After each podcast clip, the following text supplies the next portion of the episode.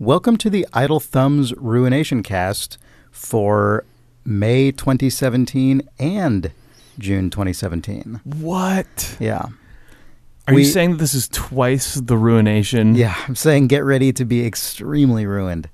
I guess we should. We should get ready for that because we're the ones to which it happens. That's true. We've realized that the way that we've been releasing these means they always end up on the Idle Thumbs feed in the month after they are conducted. So in an attempt to remedy that, we are slamming two of them together so that when we record July's ruination, it will actually go up in July.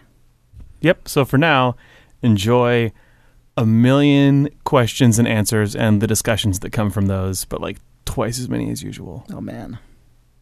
I'm ready. Okay, good. Did you guys print out show notes? We always print out show notes these days because we don't know what we're talking about anymore. And we're increasingly old. That's not the old part. We like physical copies. God, everyone's increasingly old. Weird. Mm. Increasingly old is a phrase you could use to describe every person. That's true. Huh. The increase... Like, you know, like in news articles where they'll say, like... The increasingly old President Obama. Yeah, exactly, yeah. My co-host, the increasingly old Nick Brecken...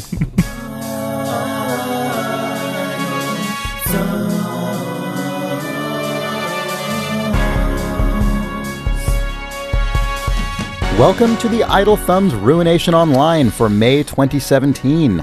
I'm Chris Remo. I'm Nick Brecken. I'm Jake Rodkin. Welcome. Well, thanks.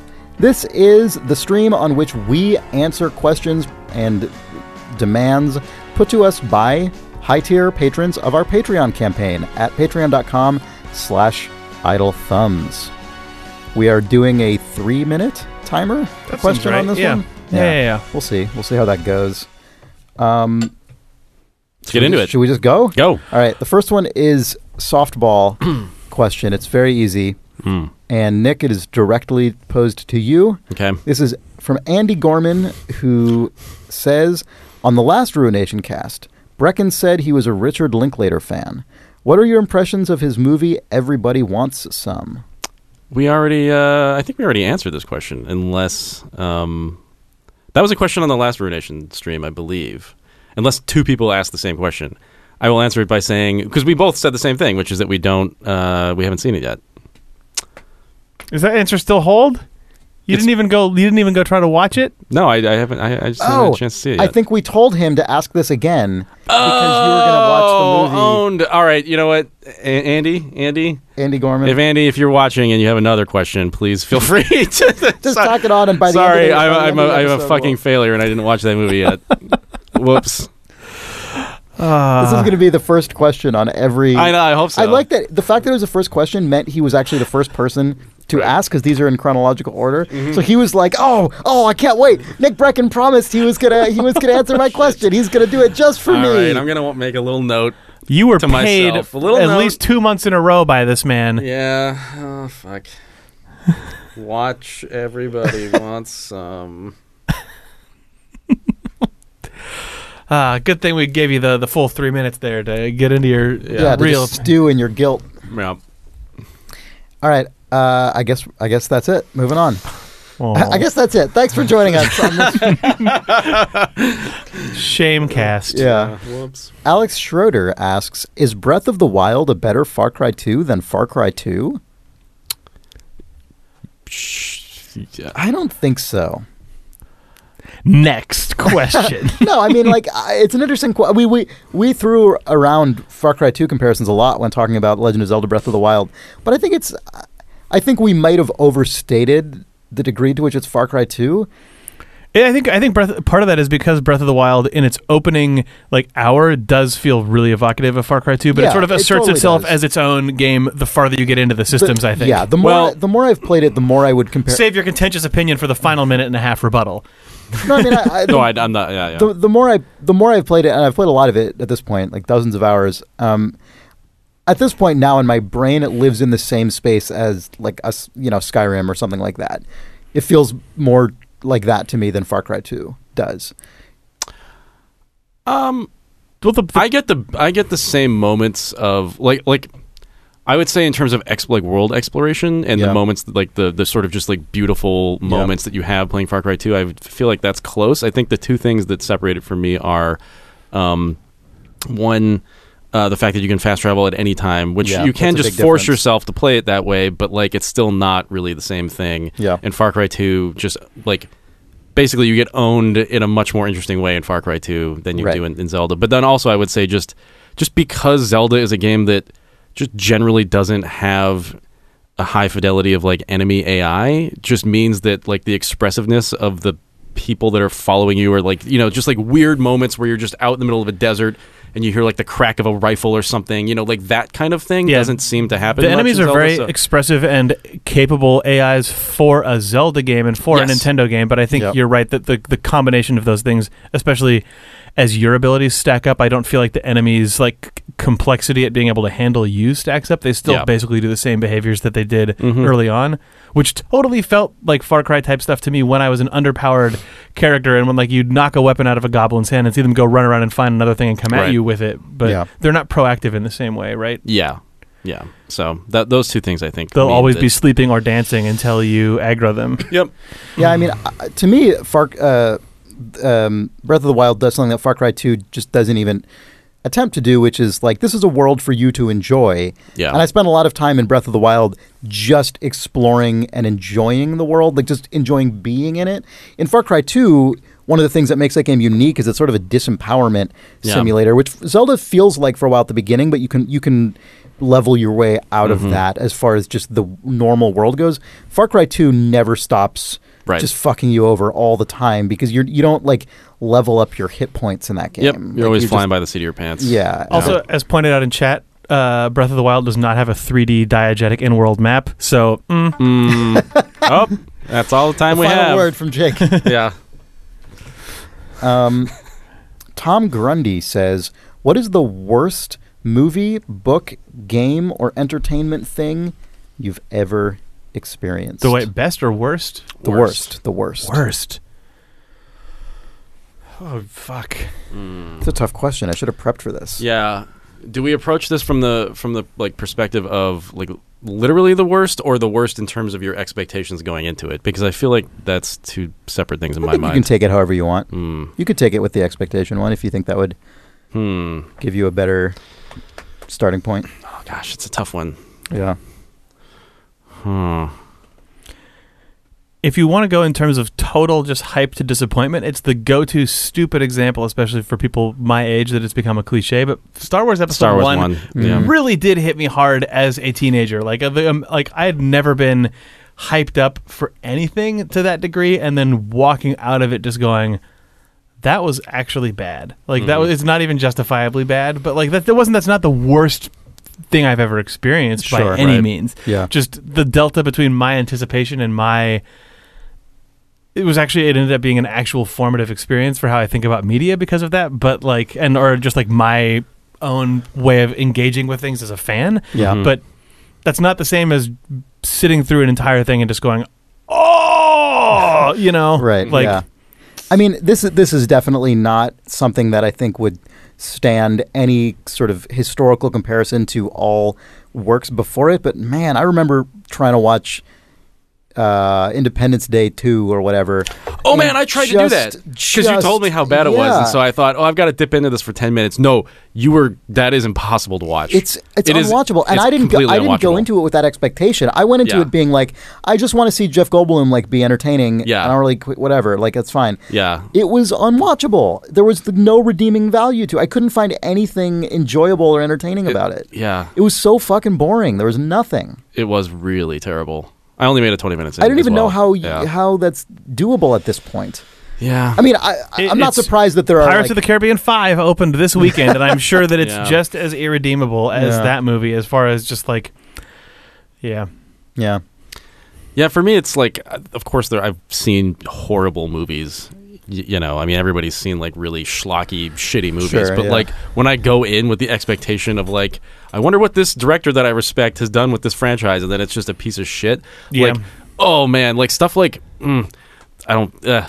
Going in and watching Prometheus pissed me off to no end because the original Alien is one of it's just my favorite movie. Films. And watching the difference between, like, just, oh my God, I can't even, like, wrap my head around how bad that movie is. And then the people that sort of, like, eat it and love it. And I just, oh, God, no, it's so bad. All of this stuff is actually a source of guilt for me at this point because, like, big franchise movies aside, which, like, yes, big, huge sequels to things, whatever, you can skip out on those, but I feel like my aversion to going to see a thing that I think that I won't like or think will be a waste of time probably means that I've actually just, like, completely destroyed my ability to go see a bunch of, to be surprised by weird things. Like, when I was younger, when I was, like, in my 20s film student days, I would read and watch anything. You still see tons of movies. I see just trash. I'm sorry, like, you know, like, I know the buzzer just went off, but, like, I saw Guardians of the Galaxy 2, but I didn't go see the 5 movies I've never heard of that are playing at, like, the actual art house theater. You're just going to, like, just the stuff everyone sees. Yeah, but I won't take a risk on something that I think is a waste of my time preemptively, whereas I'll be like, this is a comfortable, boring way to kill 2 hours, as opposed to an interesting but unknown and potentially terrifying or just demoralizingly bad way to kill 2 hours. I won't go to all. I stick in the safe middle instead of the unknown. Point, I mean, at this point, I would have to assume that, I mean, there are fewer, I mean, certainly in this area anyway, there are fewer art house theaters than ever. I would have to imagine that stuff playing in those theaters has a higher likelihood of being decent than it used to. Yeah, but I still won't go see it. So that's bad. That's real bad. I'm just saying that the risk isn't that it's going to be irredeemably awful, probably. The risk is probably higher that the things you're going to see are going to be irredeemably awful. Yes, I know. It's a terrible trap. I mean, I feel like that... I didn't want to only talk about cinema, but I feel like that's an actual problem with theatrical film releases right now in general. Like, people will see stuff that on its face sounds like a safe bet, and the actual real result is people's unwillingness to be surprised seems to have optimized towards you're going to see either what you expect or a shitty version of what you expect more often than not. But at least the shitty version of what you expect is sort of comfortable. Yeah. Like, I bet a lot of people are seeing Pirates of the Caribbean 5 even though it has like a 20 to 30% on Rotten Tomatoes right now. Yeah.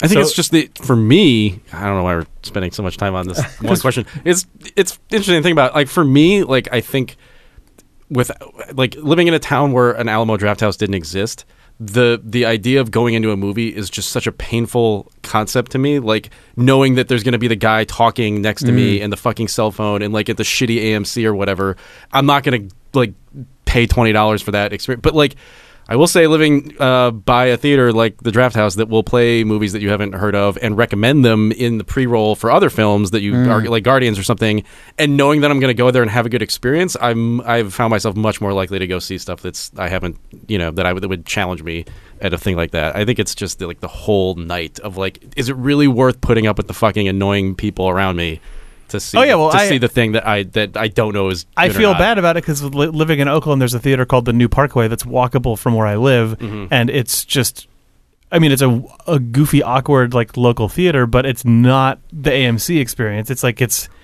funky but comfortable, and they'll serve you pizza and beer and then play a weird limited release movie. It's a thing that I like, and yet I don't go to it. Jake identifies the problem. It's him. Yeah. But, it's not just me. Well, sure. No. Be the change you wish to see in the world. Anyway, that's the worst movie. Apple Cider writes, if you had unlimited newfound wealth, what is one of the most ridiculous things you'd let yourself buy? No sensible choices like... choices? No sensible choices like houses, cars... No sensible choices like houses, cars, etc. It has to be ridiculous and extravagant. Oh, man. That's a good question. Yeah. The postulation, the stipulation that it... No being a boring adult. Yeah. Well, because it's so easy. I mean, a house just would chew up... You know, a really expensive house is just obviously would chew up infinite money in theory. Yep. Yeah. God, what is one of the most ridiculous things you'd let yourself buy? Should have thought about this ahead of time. I'm just going to chew up this clock.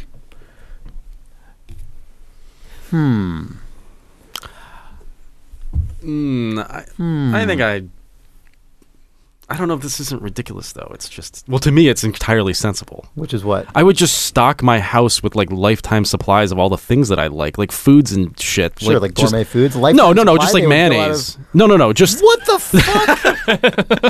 No! Fuck you! You would be... You would newfound wealth and you'd fucking... No. Mayonnaise? Just, like, Verners and mayonnaise and just all the stupid shit that I like and that I never have to go out and get it. It's just, like, it's there if I want it. Just, like... Just fucking dumb, boring shit, but like it's just infinite supply of mayonnaise. Yeah, you're all right. You'd have to buy a new house to fill it with all your mayonnaise. Oh, there'd be like a warehouse out back. Fully amphibious vehicle, or hot air balloon, or own a large manufacturing apparatus that would allow the fabrication and creation of things to be made real. Like just buy. The factory in Germany that makes Harry's razor blades, but like my own one that doesn't have to make razor blades. You know, or like make different kinds of or blades. One of those like duck tour boats that starts off on the street, then goes into the water. Totally good. I'll take one of those for sure. I would build a ridiculous. I would, assuming that with this wealth, the house is assumed, right? Like where that's not my that's actual thing. Yeah, the house is like assumed. Yeah. I would totally do the dorky thing and build the like hilarious tiki bar themed area in my house. Mm-hmm. Sure. Why do that? Okay, you now made me. If I had so much money that I didn't have to worry about it, I wouldn't build it in my house. I think what I would do then is just open a place. The stupid, speculative, wacky business ideas that just come to you. Why not just do them? Why not just make a good tiki bar and fucking run it, and then give yourself a nice little back room that is for yourself and your friends. Yeah, in Mr. Big's room. Yeah, why put it only in your house when you could just build? But then you'd have to like other people would come to it, and it would cost money to run. Money is no object, Chris. That's true. You could run this fucker into the ground over a century. Loss-leading tiki bar. Yeah, why not? My dream is to put all the other tiki bars out of business in this town, and then put myself out of business. Yeah, you're gonna Walmart all other high concept bars out of existence. Mm-hmm. Yeah.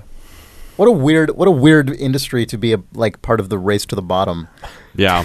Tiki race to the bottom. Tiki bars. The end.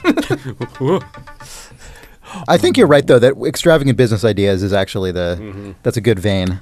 Yeah, no, that's Nick's starting a startup that just delivers Verners and mayonnaise to everyone. No, houses. I had an idea for a restaurant that was just all like local favorites from different areas. Oh, like, that's a good idea. Regional. You could call that restaurant Local Favorites, and it would blend right in this city. No, I know it would. Yeah, the problem is that would just sound like every other restaurant with no concept in San Francisco. Exactly. Yeah. Yep. Yeah. Made here with a little sticker. Yeah. Aaron Field. Well, no, your concept was that it wouldn't be, right? You'd be importing the stuff. Well, right, yeah. Oh, that's like the restaurant in SF MoMA, kind of. Oh, that's true. Really? That's actually a cool thing. The restaurant in MoMA is sort of, it seems like its idea behind it is... It's like chefs from. It's like they invite. Well, it's not that they don't. They make it all themselves with their own chef, but they have. It's like if food is art, and there are people creating. Oh, sure, yeah. Food as art around the world. They have the menu items are all sampled from famous restaurants and famous chefs. Mm. Yeah, but they invite those people to like choose them, right? It's not like they're just they don't poach them. Yeah. It's like a gallery, but you eat it. Yeah, but you eat it. But you eat them. All right, Aaron Field writes, "Hello, Turgid here. There have been a couple..." I like that he has his name. You may know me as Turgid. "There have been a couple articles revealing actual real-life fallout shelter condos that have been built into defunct missile silos, etc. If global nuclear war did occur and you had the option, how would you prefer to ride out the apocalypse? A, rely on government evacuation and housing. B, personal self-built shelter. C, cushy rich people missile silo, but possibly subject to Remo-like overlording." Ugh. This is very dark. I mean, the choices between... Why is one of the choices you just have the resources to do the one you want? Isn't that like obviously the choice? I mean, I would rather a world in which there is like good, high quality government supplied housing for this purpose for everyone. Like, I mean, I want that to be the world. Though. I think Sweden has that. But it's a hypothetical question. I'm saying if I like. Oh, it is. Okay, I see. Wait, what do you... Oh, no, I don't know. Do you think this is actually going to happen, like, next week? What do you mean? You never know. That's, I mean, yeah. No, I mean, he's saying, which would... I mean, It's obviously hypothetical because one of them is I'm the overlord of, like, me specifically. Chris Remo is the overlord of it. Yeah, and I think so. In other words, would you take the public bus or like the sort of Uber version of this? Right, exactly. Yeah. I mean, I think I prefer the version where Chris is the overlord because it would probably torture you long term. Where you'd be like, oh, yeah, this is what I want. It's the I think that's the more interesting social experiment if we have to do it. It's like what. You as a full living, breathing human who's doing this to actual human lives would have to go through a very interesting journey. It'd make for good television. Yeah, for the parts of the world that weren't owned and in a shelter, the one where they watch Chris make. What the fuck was that? Like it was all women, or I don't even remember what your fallout shelter was. I had one that was all women. I had a bunch of different weird like. I can't even remember, man. That feels like so long ago. Yeah. Mine would be I would turn it into a tiki bar, and I would have the tiki bar at the end of the world. Right. I didn't even start the timer, but it expired. Okay. Yeah. Stephen Norrie says, of Chris's old Idle Thumbs songs, which is your favorite and which is the best? The answers can and one could argue should be different. Man, I think we've talked about this actually. Oh yeah. My favorite is Space Asshole, but the best is the Fanboy's Lament. Which one is the Fanboy's Lament? The Fanboy's Lament. That was the first one, wasn't it? I think the first one was technically the theme song, but yeah, the first one. Yeah, your original was probably the best. I think it felt like you had put a ton of time into it, and it told this really elaborate story with like no repetition over the entire course of it. It was a person who was upset about a thing that was previously exclusive to their preferred console, now being announced that it was in fact going to not be a platform exclusive and might be on multiple systems, and how everything that they believed was a lie, and they were betrayed by these devs. Mm-hmm. By the publisher. Oh, by the publisher, not even devs. Yeah, right. A money-hungry publisher. Yeah. But the one I enjoy listening to the most is still Space Asshole. Yeah. I'll say... Which is like the last one that you did, really, I think. Yeah, because there was like a year gap between any other than that, Yeah. I think the best is Space Asshole, but I would say my favorite is actually maybe The Ballad of John Riccatello, just for that the segment where he just like collapses and like... That was the most time-consuming to make, for sure. Yeah, I really enjoy that one. Yeah. Yeah, man. Talk about forever ago. My favorite is probably also Space Asshole because that one is like performable in a way that a lot of them are not. I guess the Fanboy's Lament would be. You did a re-performance of it for the album. No, I know, but I mean like live. Yeah, I just mean as a song, just like you know what I mean. But I think the best one to me was A Letter to Edge because I just think musically I was most satisfied with that. I don't even remember what that song is about. It's about how Edge gave Killzone 2 a 7 out of 10, and someone... That's like giving Citizen Kane a 7 out of 10, right? It's like giving Citizen Kane a 7, yeah. And he thinks it should get an 11. It was I was really happy with how that song turned out. Right. That one ends in the best way, which is together 3 thumbs up for Killzone 2, but then that leaves one idle thumb who thinks this game is a little bit dumb. Right. That was the end of that song. I think that song I think was like... lyrically... decent. And, that was very clever. I enjoyed musically, it. Musically, I liked it the most. All right. Patrick Koski writes, not so much a question, but an observation. Back in olden times thumbs, I want to say around episode 13 or so, Steve talks about how cool it would be to play a game where all you do is explore a mansion in great detail. Imagine if only one of you had planted the idea of there being a ghost as well. I mean, I think we did, and that's where the idea for the ghost in Gone Home came from. Yeah, that's probably true. I mean, Gone Home contains multiple ghosts. Yeah, I mean, he could have gotten that idea separately, but I think he probably got that idea because of that original conversation. Yeah, from being a host on Idle Thumbs. Yeah. I mean, there's the ghost game inside of Gone Home. There's the Gone Home original soundtrack. There's the ghost of Uncle Oscar, who I think is canonically present. True. Due to the Ouija board shenanigans. Mm-hmm. There's the ghost who went home. Yes. There's the ghost who goes around... Caldecott medal winner. There's the ghost who moves around the home, like telekinesing objects up. Mm-hmm. Oh, yeah, that's like the that's the ghost away. Who went home. Mm-hmm. Yeah, The Ghost Who Went Home by Steve Gaynor, age 7. Yeah. Laureate winning. Yeah. It's just a ripoff of Casper. Oh, man. Yeah. That's true. Remember when Majesco licensed the contents of Gone Home to make a Casper game for the 3DS, the new 3DS?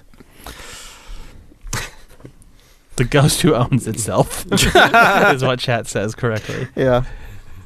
Ivar Kvaran writes, I think I have listened to all of Idle Thumbs and Important If True, but I'm not sure I know or remember the origin stories of The Wizard, video games, and What Is Game. Could you elaborate? The Wizard came from the Wizard being announced as a class in Diablo 3, and we all went, what? It's just called The Wizard? Yeah. Instead of it being the Necromancer sorcerer, or the Sorcerer or whatever. It's like The Wizard. Mage, it's just the guy with a pointy hat. It's a wizard. And we just thought it was funny. And then you wrote the song, because the lyrics of the Idle Thumb song, The Wizard, actually describe the attributes as then announced of the Diablo 3 class. The spells that were announced. The like Enhanced Spectral Blade. Spectral Blade and Enhanced Spectral Blade. Improved Spectral Blade. Sorry. Yeah. That was all like. And the wizard was described as like a rebellious foe, I think. He was. Yeah. That was all directly from. Where did video games come from? Well, I don't understand what that means. I think probably us. Well, video games. I was described as an exclamation. I was described as video games Rodkin because what he means, I don't know, but that's that I think was in part because I didn't play them, and it was funny. Right. Yeah. But video games as a declaration has just been a thing that has been funny to us since 2004 era Idle Thumbs. Yeah, if not before. Yeah. Yeah, we did a video. Man, I wonder if we're just if we have one joke that we do forever.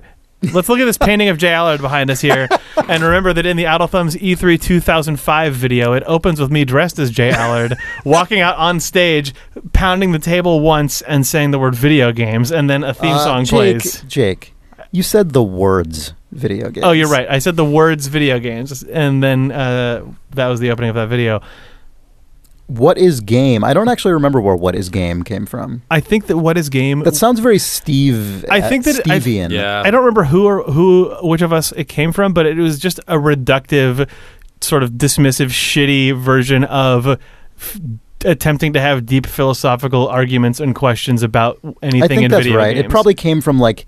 sort of just like being tired of ludology versus narratology or whatever. Yeah, is there a game that can make you cry? Can games make feelings? Yeah, what is game? Episode 27 is called What Is Game. Sorry, say that again into the mic. Episode 27 is called What Is Game, so I wonder if that's... It might be in there. Yeah. Special guest Steve Gaynor. It's such a Steve formulation. Yeah. We eventually answered What Is Game with Quap Is Game, but that came later. Yeah. Mm. But What Is Game was answered. All right. I think that pretty much sums it up. Oh, you joked at the end of a podcast telling people to send in questions such as, what is game? 2 or 3 weeks later when you recorded again, you forgot. I had a ton of emails asking it, says SL128 in chat. You speculated that it was a 4chan prank. Oh my God. Amazing. Fucking hoisted. Yeah, hoisted. Fully hoisted. Early hoisting. Early Idle Thumbs Network. Game Dreamer says, what is game is the how do I shot web of early Idle Thumbs, which I think is also correct. That's very accurate. Oh, perfect timing. Wow. All right. Okay. Shut up, timer. Daniel writes, as the Idle Thumbs Network continues to branch out with new formats and varieties of shows, are there any possible projects you'd like to explore in the future? Presumably projects with limited scope such as Twin Peaks Rewatch or shows with a format similar to Something True but produced as a season. The podcast idea that I had that I really was excited about doing for a while but will never do was to do a short series of podcasts that were interviewing developers with the sole purpose of asking them what their version of Half-Life 3 would be. I thought that would be really fun, and I still do, but it would take an infinite number of years. Also, everyone having left Valve, who contributed to so much of the narrative design of all those games, makes me less enamored by it because I can no longer imagine them off either doing that or listening to that podcast and being completely baffled and annoyed that we were making it. Since you can't troll those Valve members anymore, the value has decreased. Yeah, the value has totally decreased. Yeah. I mean, also just sort of the magic of are those guys in a room somewhere working on that secretly and being cheeky about it, that magic is kind of drained out by Chet, Eric, Mark Laidlaw all no longer being there. Yeah. Mm-hmm. Yeah. But that was my dream podcast for a while. Yeah, you talked about that for years. I know. I actually scheduled interviews to do it this GDC, and then everyone was too busy and we just didn't do it. Happens, yeah. Yeah, I would love to do more limited series like Something True. I mean, Something True is an incredible podcast, and the existence of it in classic, like, me psych myself out fashion, the existence of it on the one hand makes me, like, want to do something like that, and also convinces me that I'll never make anything that good, and therefore, like, cripples my confidence in wanting to attempt it. I think those guys, like, put together an incredible show, and I really hope they do more seasons of it so we can put it on our website and like rub and have its, like, quality rub off on us for doing nothing. It's a really good podcast. I would like, I mean, I would like to do more. I'm honestly, Twin Peaks Rewatch is one of the most enjoyable shows we've done to me as well. And I would totally do more. I would absolutely do more either rewatch or watch along shows, like that, because I just think it's we did a bout of them for a minute there when we did the first run of Twin Peaks Rewatch. That was right around the same time as we did the end of Mad Men and True Detective Weekly. Yeah, that's true. Yeah, neither of those quite were as enjoyable to me because they both were, like, sort of afterthoughts. They both came in at like the end of those shows. Whereas Twin Peaks Rewatch, doing it right from the beginning, gave it the feeling of, like, a project that it's and now when we go in to do the current season of Twin Peaks, it feels like we're building on like I love it. I would totally do more of those. Nick. The Nick Bracken podcast, episode 300. Clearly, you say clearly 3 through 300. Yeah. I mean, we got to catch up. We got to catch up. The thumbs. It's a lot of recording, so it'll be a while. There is a Nick Brecken podcast that would be a very good podcast. I don't know what it would. I don't have a pitch for you, but I'm certain that such a thing exists in the ether. Oh yeah, maybe. Oh man, in chat. Oh no, stop alarm in chat. SL128 proposed JP LeBreton's Doomcast of just him talking about each Doom map for 20 minutes, and then JP showed up in chat and said, "My ears are burning in hell." Very good. Yeah. Evan Parker asks, how do you manage to be on for 1 to 3 podcasts a week? I would say that question is very much in the eye of the beholder, and it's one's up for debate whether the premise of your question is even true. I don't know the answer to that question. The answer is to be exhausted and feel like you're probably putting way too much of your life into doing podcasts. Yeah. Yeah. The last couple of months have been actually really tough to stay on top of all this stuff because because of my wedding and Chris's multi-week vacation, and it meant we had to bank a ton of Important Truths early, and then Twin Peaks coming back in a way where they decided to put 4 episodes out on one day. Has just I feel like we do one Out of Thumbs a month, one Twin Peaks Rewatch a week, and one Important True a week. But somehow plus a Ruination Cast every month. But it's somehow, which is a 2.5 podcasts a week. Yeah. But it feels like 5 podcasts a week. It really does. And I don't know how. Well, because each one requires prep, requires the recording, and then requires editing. I'm really happy with the output that Idle Thumbs has going on right now, especially when Something True was running at the same time. Well, plus sort of posting Something True, posting Idle Weekend. You do the book club, which we don't make. Oh yeah, I do the book club, so I have an additional podcast a month to record and edit. We're pushing a ton of content right now, Chris. Yeah, it's intense. It's a lot. Especially now that we decided to put them all up on YouTube as well. That's true. Yeah, the video component actually adds an additional marginal effort on top of that, because now I have to edit them as video podcasts. Oh, yeah. Also, Nick was basically dying for a month, which was interesting. Oh, yeah. Yeah. You seem fine now.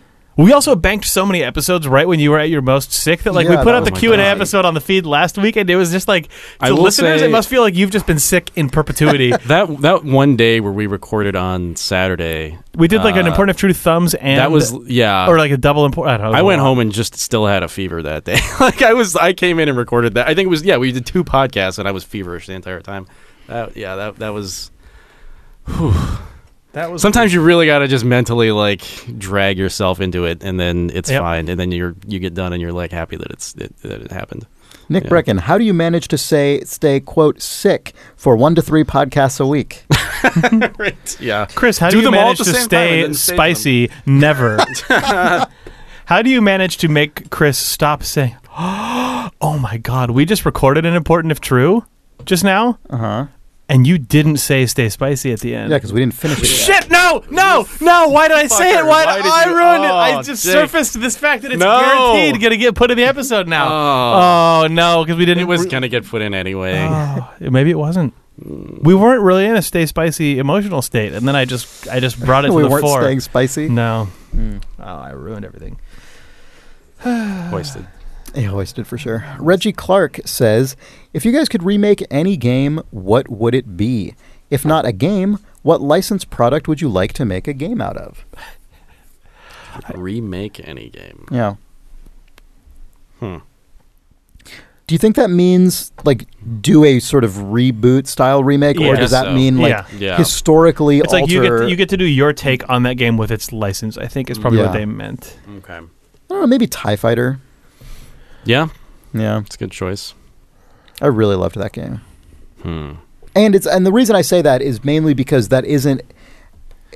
I say that not because I think I would be amazing at it, but because there isn't that genre. The world would benefit from a that level of complexity cockpit action adventure experience. Yeah, with a strong narrative, but not one that's overbearing and annoying. It's just just enough of it to kind of put a cool tone over the whole thing. Yep. Yeah.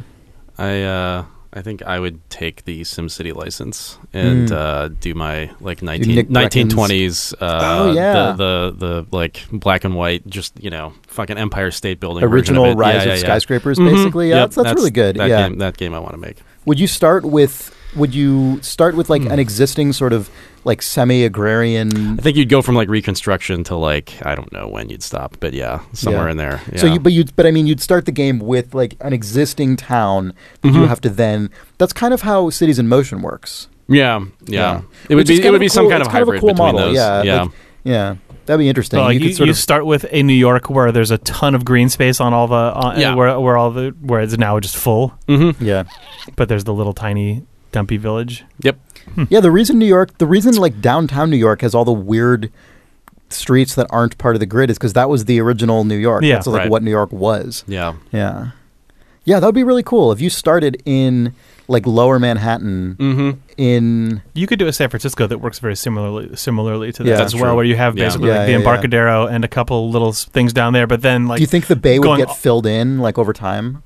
Oh, that would be really good if you landfill out all the extra areas, and then also you have the entire sort of out to the bay and Sutro Baths moving, or out to the ocean and Sutro Baths moving out west, which is sort of the natural residential growth of San Francisco, and then the commercial growth was Phil. That would be an interesting way to gate acreage, because in San Francisco you'd have the bay before it was filled in and the coastline was expanded, and then on the western side of the city you'd have just unbuildable sand. Yeah, right. And it's okay until a certain year or threshold. Until you have the technology. It's like Crusader Kings. That's the way Crusader Kings works. Mm-hmm. Where it's you're making all these choices, but there's historical events or Hearts of Iron, that historical events that just assert themselves, right? And then open the possibility space changes to.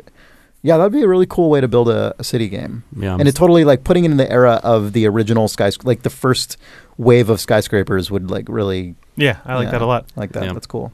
I guess that's not technically a remake.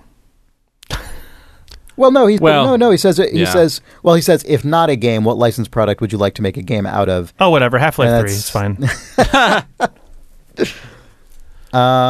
Hinchy asks, what would the title be of each of your autobiographies as chosen by the other two? That's a fucking hard question. That's really hard. Yeah. I think Nick's would be If I Did It. That's correct. No, I don't know. Oh man, Jake's would probably be Hoisted. It can't just be a meme. New rule. It can't just be an Idle Thumbs joke. Fair enough. I think Jake's would be The Man Who Everyone Sounded Like. That is a saga. It is an ongoing saga. Yeah. What does that mean?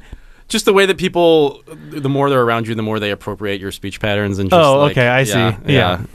In some rise of Jake Rodkin. So I'm a reluctant but present meme. Yeah. You could also add to that the fact that people often confuse people with him on the podcast. Oh, that's true. Just the actual sound of the voice. Yeah. The sound of the voice is the name. Sound of the voice. That's a better. Jake Rodkin story. Yeah. Yeah. I don't know what Chris's autobiography is called. Does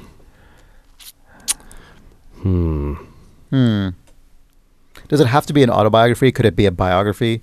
Could it be like a biography with an angle? I wasn't even thinking about it in that context. Yeah. Yeah. Chat suggests space asshole, which is also not allowed. Oh, they also suggest that mine would either be garbage or a history of video games. History of video games is really good. That's quite good. Yeah. Garbage. It's not bad. Garbage could be any of ours. Garbage is just the collective Idle Thumbs host biography. Nick Brecken's silent audiobook. The other one that was suggested by Chad that would totally apply to any of us, but mostly me and Chris, is just a fart just sound. A fart sound? PRRT. When we were starting the original Idle Thumbs website, our colleague Merrick Bronstring, a Dutchman, used to always use the 4-letter word PRRT, and it was years before I realized that it was like that was supposed to be a fart. Yeah, that was like just like I always think of it as like a tonal sort of trumpety just. Like something I think you're right. I think that's accurate. My mouth fart game was on point right then. I know that was really good. I can't do the pert fart, but I for years thought that was a weird just Dutch sort of equivalent of psh, just dismissive sound, and I just always interpreted it as pert. Chat is way better at naming our biographies than we are. They suggested that Nick's be called Internalized. That's and good. That Chris's is interesting : you'll never hear the rest. No. Video games is 2 words. Yeah, that's pretty good. Eric Hall says, I would like to use my question to endorse the podcast Something True. Interesting : is what JP just suggested. Interesting : Sorry, your question? Eric Hall says, I would like to use my question to endorse the podcast Something True, which is possibly the best podcast of the Idle Thumbs Network and one of the best podcasts out there generally. Any regular listener to any Idle Thumbs podcast will know that is very high praise. The first season is complete. Go get it. Seconded. Well, that was easy. Yeah. Also, it was couched at the end with, which means that it's really, really good, right. But it started off with just a really sort of subtle...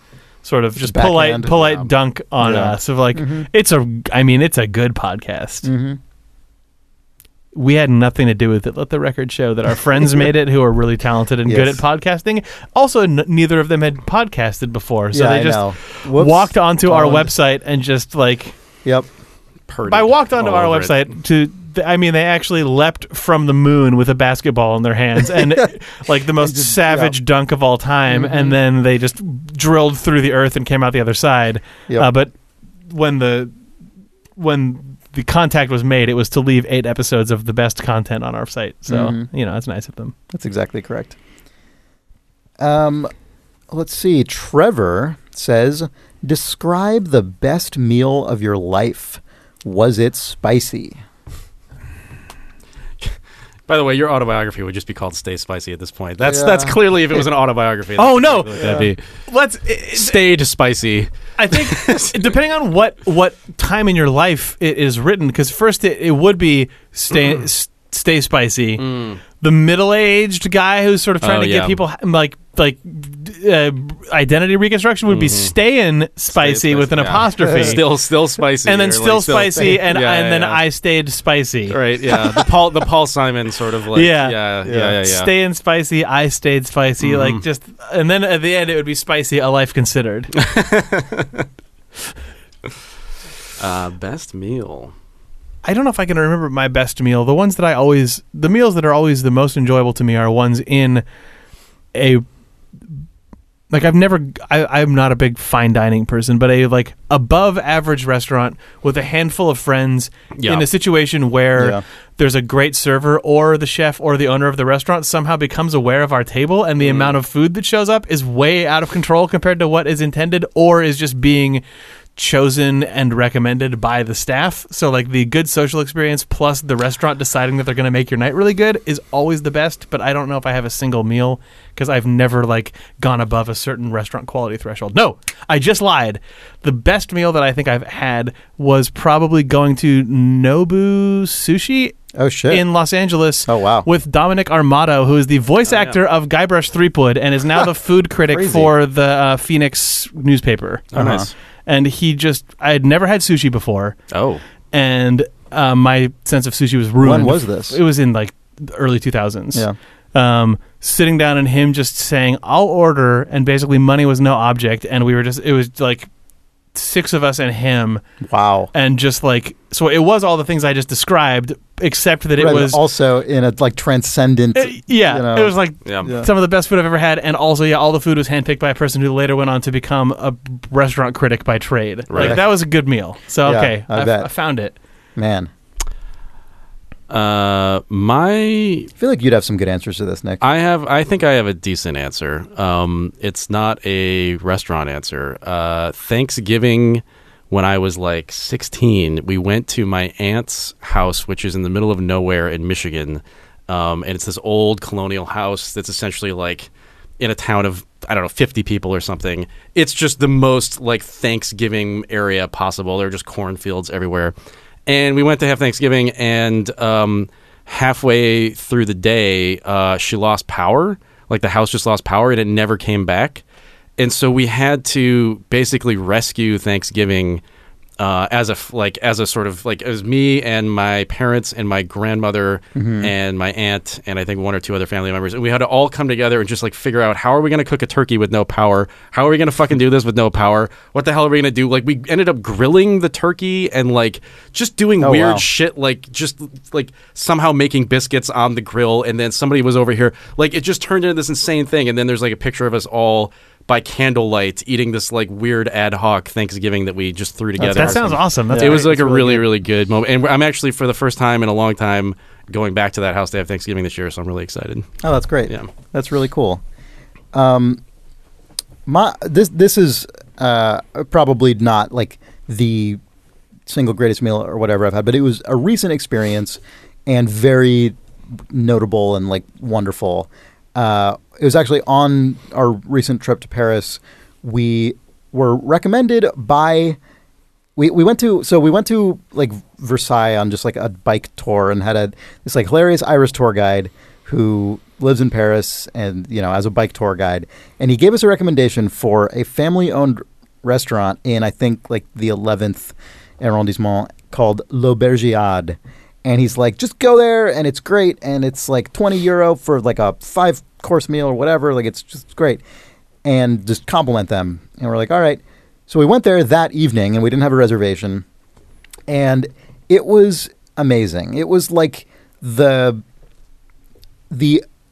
platonic ideal of just a great neighborhood restaurant.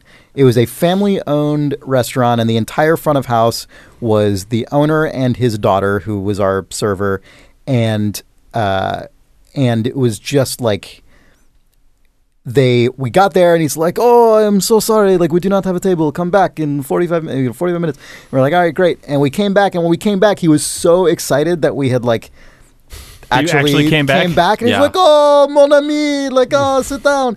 And we sit down and we're like, "Okay, great." And he's like, brings us the little sort of complimentary, amuse-bouche, and we're like, "Oh, it's great." And he's like, "Oh, wine." And he like brings us wine on the house. He like serves us. We had just like all of the most, like I got escargot because I'm like, time's up. I've never had escargot. I'm just gonna get this. It was fucking delicious. Everything we ate was unbelievably good. It was incredibly affordable, and we sat down at like 9 p.m. We didn't leave until almost midnight. The place has an official closing time of 10:15 p.m. At the time we left, there were still people like walking in the door and like hugging the guy and like going through the whole thing and sitting down. The place was packed, and it was just the most. It was such like the epitome of like perfect restaurant dining. It was like affordable and delicious and friendly and just lots of people, great atmosphere, delicious food. it's just like everything you want from your local place. That's like, yep, I would, if I lived in this neighborhood, I would just be in here every week. This is ridiculous. It is just the most welcoming, wonderful combination of everything you want out of a restaurant. And I don't know if it was like technically the best meal I've ever had. I mean, probably not, but it was in terms of like hitting everything that like a great neighborhood restaurant would strive for. It was totally that. It was Le Bergiade in Paris. Nice. So, yeah. Fiona Martin says, do any of you have a memory as a child that's clear as day, but you have no idea why that particular memory still remains? Love, Fiona. Mm. I probably do. I mean, I have some that are memorable for obvious reasons. The ones that are memorable for not obvious reasons are probably ones that I can't call to mind right now, because every once in a while I'll just think of them and it's something totally like not noteworthy and boring. Yeah, I have a memory of my cousin Amy getting a like stuffed like plush hot air balloon for Christmas when I was probably like 2 years old. That's all I got from that whole window of my life. Don't know why. Yeah. Hmm. I remember a grade school teacher teaching us that the way you can remember how to spell the word separate is by pronouncing it separate. And that way you won't misspell it with an E instead of an A. Separate. And there's nothing catchy about it. It's not like a mnemonic that has anything in it, but it's stuck in my head for over 2 decades. Hmm. Over 2 decades. Yeah. Yeah. I don't think I have an answer for this question. That's a really difficult question. You of all people who have nothing but weird memories. But I remember the context of all of it. I mean, isn't the question is literally like you have the memory, but you don't know why you have it, right? I mean, also your memory is in fact too strong. It's a curse. Yeah, I don't know. It's tough. I might need to pass for a minute and come back to it if I remember something. Well, we could maybe tie it into this next question. Mitch Mastroni says, "Hi Thumbs, what does your 12-year-old self think of your 2017 self? Are they impressed? Disappointed? Confused?" 12. Yeah. What was I doing at 12? I feel like 12 is an age I don't have a lot of memories of. 96 for me. For you too, I guess so. Yeah. 1992 for Jake. 92 and 3. Yeah. God, what the hell was I doing at 12? I was probably reading like Star Wars books. Yeah. So you'd probably think it was cool that you wrote a Star Wars video game. That's actually true. I mean, that would actually be very impressive to my 12-year-old self. Yeah. Yeah, my 12-year-old self would not know what to do with the fact that I helped to design and direct the 5th Monkey Island game. I'd have to be like, but it's it was pretty compromised, dude. It was like for the Wii. Yeah, you would think the Wii is cool. Maybe it's not. I don't know. I mean, it's cool, but I would have to like couch everything that I would tell to my 12-year-old self, because I think my 12-year-old self, you made a Monkey Island for a Nintendo console? Right. My 12-year-old self would be blown away by my career, but I would have to be like, but then also be like, okay, actually it's cool. Because so many of the things that I'm doing are distressingly directly what my 12-year-old self would think is cool. I wrote a new adventure game with Ron Gilbert, the creator of Monkey Island. But it's like, it's like... But you're like, it's just the job. No, I just mean like the cave, I'm like happy with parts of it, but it's not something that... My 12-year-old self wouldn't play that game and think it's like an incredible game, probably. Yeah, a lot of my messages to my 12-year-old self would be like, I actually did all the things that I thought would be cool, or many things I thought would be cool when I was 12, and they weren't actually fulfilling. The things that were fulfilling are all so many of the other things that I'm doing in my life. And 12-year-old me would go, tell me more, what happens in Monkey Island 5? Yeah. No, that's totally true. Yeah. That was a good question. My 12-year-old self would probably not be impressed by the things that preoccupy me now, like all the shit that people give me for like recommending a shoehorn on Important If True, though, all of that like scorn would be shared by my 12-year-old self, who would be confused by the things that I bother to care about at this point in my life. Probably. That's probably a fairly universal, I think so, sentiment. Yeah. Do you have anything, Nick, on that? Not really. Your 12-year-old self would just be like, Kind of. I think that might actually be the case. I think my 12-year-old self would be like, that makes sense. All right. See you in, 20 years. Yeah. I don't really know. Yeah. My 12-year-old self would be really happy that I've worked out a lot of the weird latent issues with my parents. Yeah. Oh, God. I'm not even going there. Yeah. That's not... That is... Oh. Oh, wait. What are you saying, Chris? Nothing. All right, well, thanks for joining us for Idle Thumbs Ruination Online. We'll put this up on the Idle Thumbs podcast feed, which may well be where you're listening to it.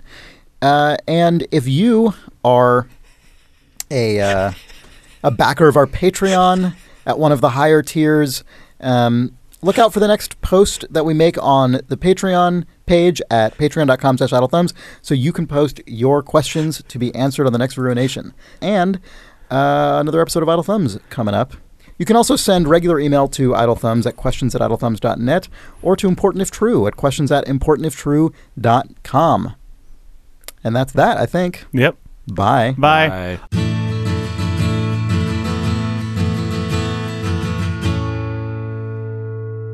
Some of these are so shitty. What's the most annoying, disastrous iPhone sound that could be used for the timer? That is actually my alarm every morning. That's it. I think that's it. Because it's trash? Yeah. It's are we online right now? Can people hear us? Yeah, so they can hear us. Please, Chris. That I cannot help but get out of bed to stop it. Yeah, I think that's it this week. No, you found it already. I think we already found it. Oh, there's a worse one somewhere, and I can't remember what it's called. Don't make it the thing that wakes me up every morning. That's oh God, no, that's good. Terrible. That's good. No, it's terrible to hear your alarm every. It's good. It's good. It's good. No, it's good. Please. No, it's fine. But are you sure you don't want to be like a dad coffee commercial? Like, God, that one and the piano riff are the worst iPhone. That one makes me want to actually barf. Oh, so my ex-girlfriend, that was her alarm, and this was my alarm. I'm not even kidding. Oh, everything's terrible. God, you two were the lamest. Yeah. I mean, we were intentionally lame, but yes. Yeah. Someone said use by the seaside. What is that? Oh, yeah, of course. Sure, yeah. We Shop Channel, basically. No, I'm sorry. It's going to be that fucking trashy piano. Yeah. Oh, no, even worse. Oh. No, that one's not worse. Oh, it is. Oh, you're looking for piano riff? It's so lame. I love it. All right, should we get this shit going? Yeah.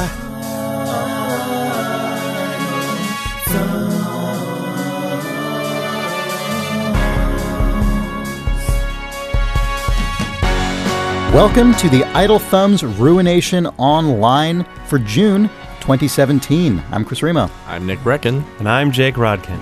We are going to answer questions posed to us by high-level patrons from our Patreon campaign at patreon.com/idlethumbs. High-functioning, high-functioning patrons. Yeah, yeah. Mm-hmm. We like last month. We're on giving ourselves a comfortable 3-minute timer this time around on our questions. We've got a great timer sound that Nick loves. That's fine. We'll hear it later. So it's from the iPhone Classic Sounds library. Yeah. Mm-hmm. So should we get going? Yeah. All right. Let's ruin our lives. So I'm just doing these in chronological order from when they were added to the Patreon question gathering post. So we're kicking it off with a question from Brian Bannon, who says, any chance of bringing back the True Detective podcast for its season 3? I know season 2 was a hastily assembled dumpster fire, but maybe the time off between seasons has let them actually come up with a good story again. I have not thought about that at all. I haven't either. Yeah, I had no personal intentions of doing that because I'm already feeling pretty podcasted up in life. Yeah. But who knows how we'll feel at the time? Yeah. When do we know when True Detective is coming back? I don't think so. I don't know. Do we know anything about it at all? I don't think so, other than they're just doing it. Has it been okay? So they haven't said like coming 2018 or something. I don't know. Maybe we should know more. Starting strong with this Ruination cast.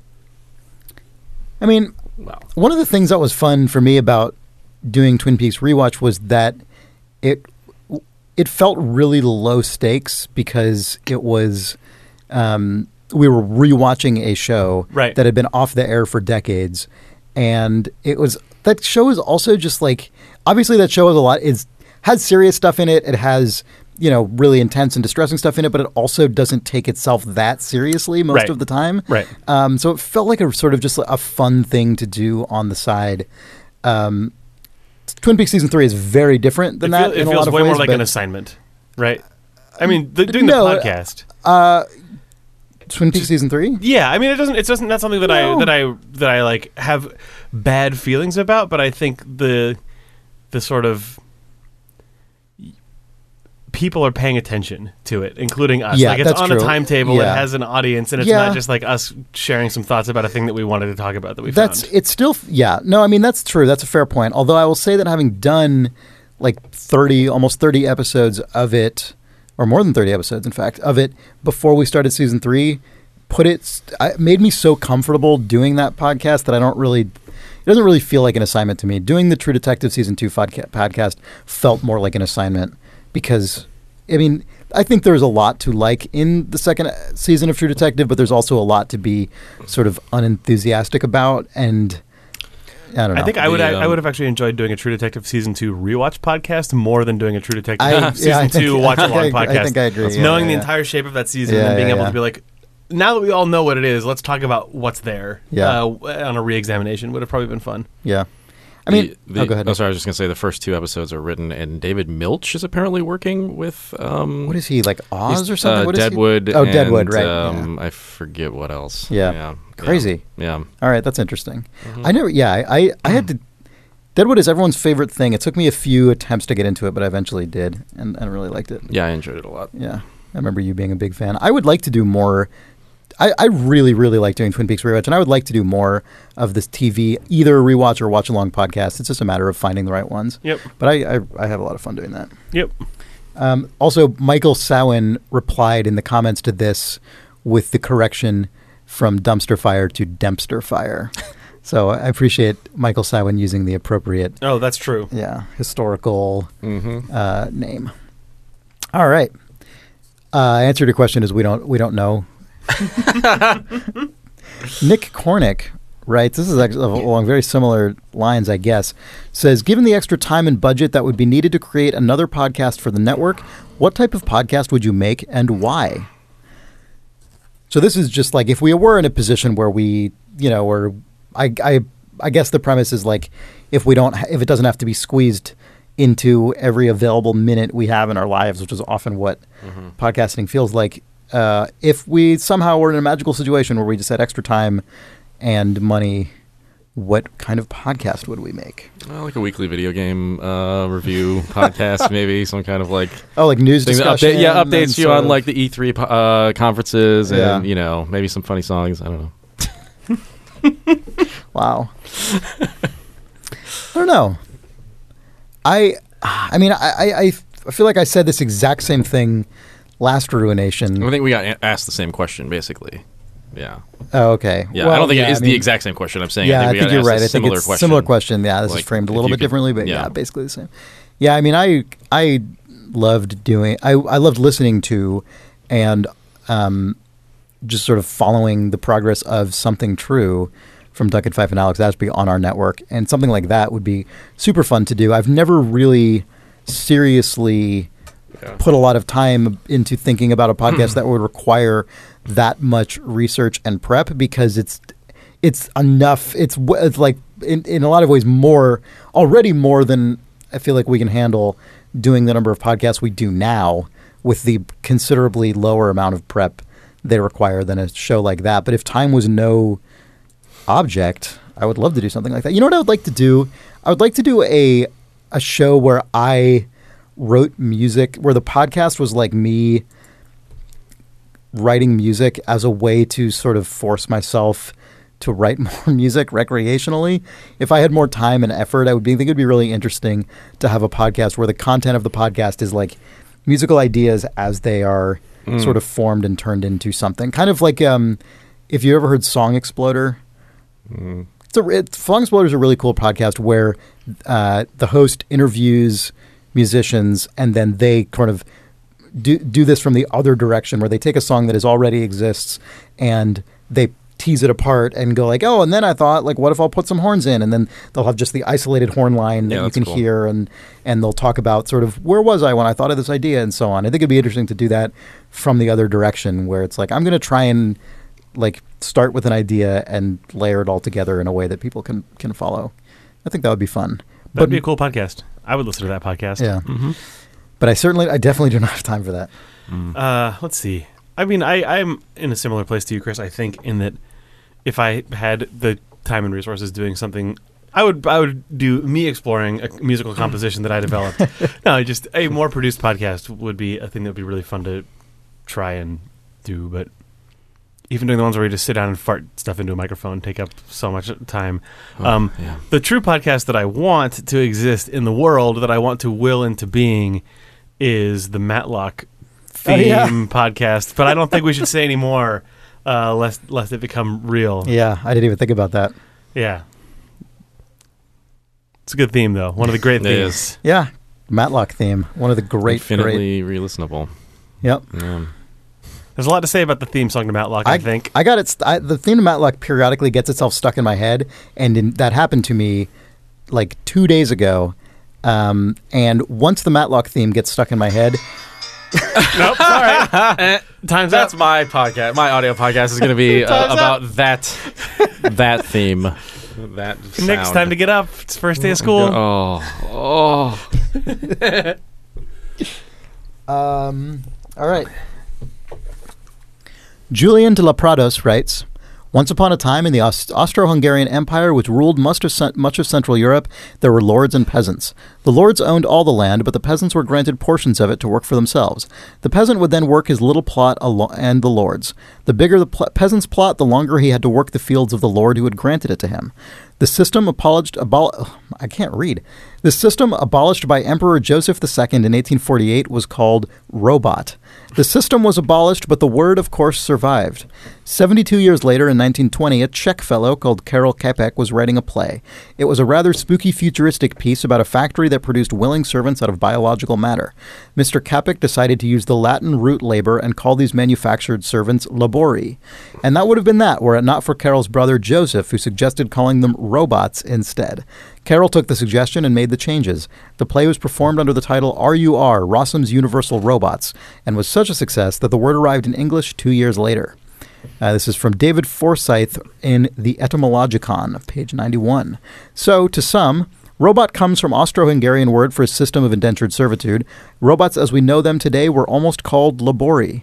My question for you is, are there any phrases or words that you've always been curious about?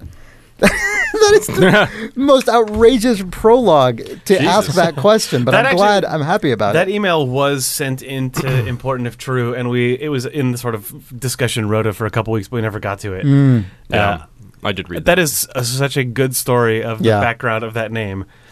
This week in labori news. Well, I've seen people have definitely written into us with the thing about robots coming from that play. No, this whole email. I somehow missed. Yeah. I didn't know that first part. I somehow must have missed that in our email. But yeah, that is incredible. Are there any? I don't know. It's hard for me to answer this because hard question. I enjoy etymology so much that typically, if I'm curious about it, I will actually just go look it up, and I find it pretty interesting. So especially in the age of the internet, it's hard to sort of. You're like, I've just always wondered what this word means, because you literally have a device in your pocket that will tell you in seconds. So I don't know. This is really tough. Yep. The problem is the main examples of this would surely be words that it never occurred to me to even think about, which means I'm not going to happen like on this podcast right now. Yeah, exactly. Yeah. Do you guys have a favorite one that you know of that we're happy about? Like, because I think on the podcast I've told my looking up of the word "ye" actually being the. Which is my favorite thing. Remind me? Okay. I will tell it because I'm always happy to talk about it. How you see like ye old shop and ye old pub and that sort of thing. The letter Y there, when it used to be handwritten, or like in that was actually not a Y in that word. It was the character thorn, which kind of looks like if you take a Y but then sort of join the top together. And that actually makes a th sound in older forms of English. So... it would in fact be the old pub. It would be, and not that's really cool. when the printing press showed up, like movable type that came from Germany, and German didn't have Thorn, so typesetters in the English language just adapted to the most similar shaped letter, apparently. Ah. And we ended up getting a bunch of... So the most similar shaped letter was at two different letters next to each other? No. Oh. Thorn plus E was T-H-E. A way to... and that turned into Y-E.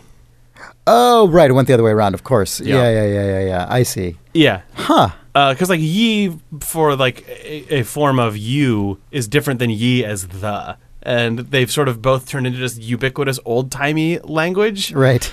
But one of them is because... So ye as the and ye as you actually have totally different etymological roots. Yes, if you walked... That's amazing. If you walked into some old-timey place and said... Hello, yon traveler. Where is ye old pub? He would be like, the old pub. It's over there. And you feel bad about yourself. Yeah. Huh. Yeah. That's really good. That's so interesting because that misconception has created an entire... like, that has become such a cliche. Yeah. And it is entirely inaccurate. Yeah. Mm-hmm. Ye old garbage dump. If I'm wrong about that, I'll be fully hoisted, but I remember looking that up and being very, very happy about that information. Yeah. Wow. Huh. Yep. I like that a lot. That's anything I could have. Yeah, no, I think that's. I thought I had told that on the podcast before. I probably I don't maybe think you have. I've ever heard that. One time there was cheese in my car. This one time I saw a brain. This funniest thing happened when I tried to flush a toilet the other day. Next question.